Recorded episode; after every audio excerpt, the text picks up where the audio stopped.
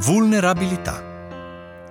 Vulnerabilità è essere esposti all'altro, sia umano, fisico e psicosociale, sia non umano, clima, dissesti idrogeologici, virus, batteri.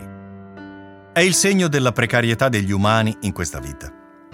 La consapevolezza della nostra vulnerabilità come condizione comune e dell'interdipendenza che ne deriva ci spinge ad aver cura di noi stessi, degli altri e del mondo ad assumerci la responsabilità della cura. Può diventare anche un punto di forza, reciprocità e dipendenza consapevoli. Questa consapevolezza è un'opportunità di pensare una società interdipendente in cui cura e relazione sono al centro di ogni attività e la crescita di sé e del proprio avvenire attraverso la relazione condivisa. È il senso del modo umano di stare al mondo consapevoli della nostra vulnerabilità e dipendenza, in rapporto diretto con la nostra fragilità. Ci riconosciamo come parte di una rete di vincoli e reciproche connessioni che fanno di noi soggetti in relazione, a differenza del mito dell'autonomia in competizione con gli altri.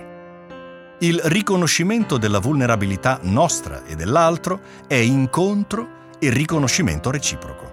La vulnerabilità ci avvicina agli altri.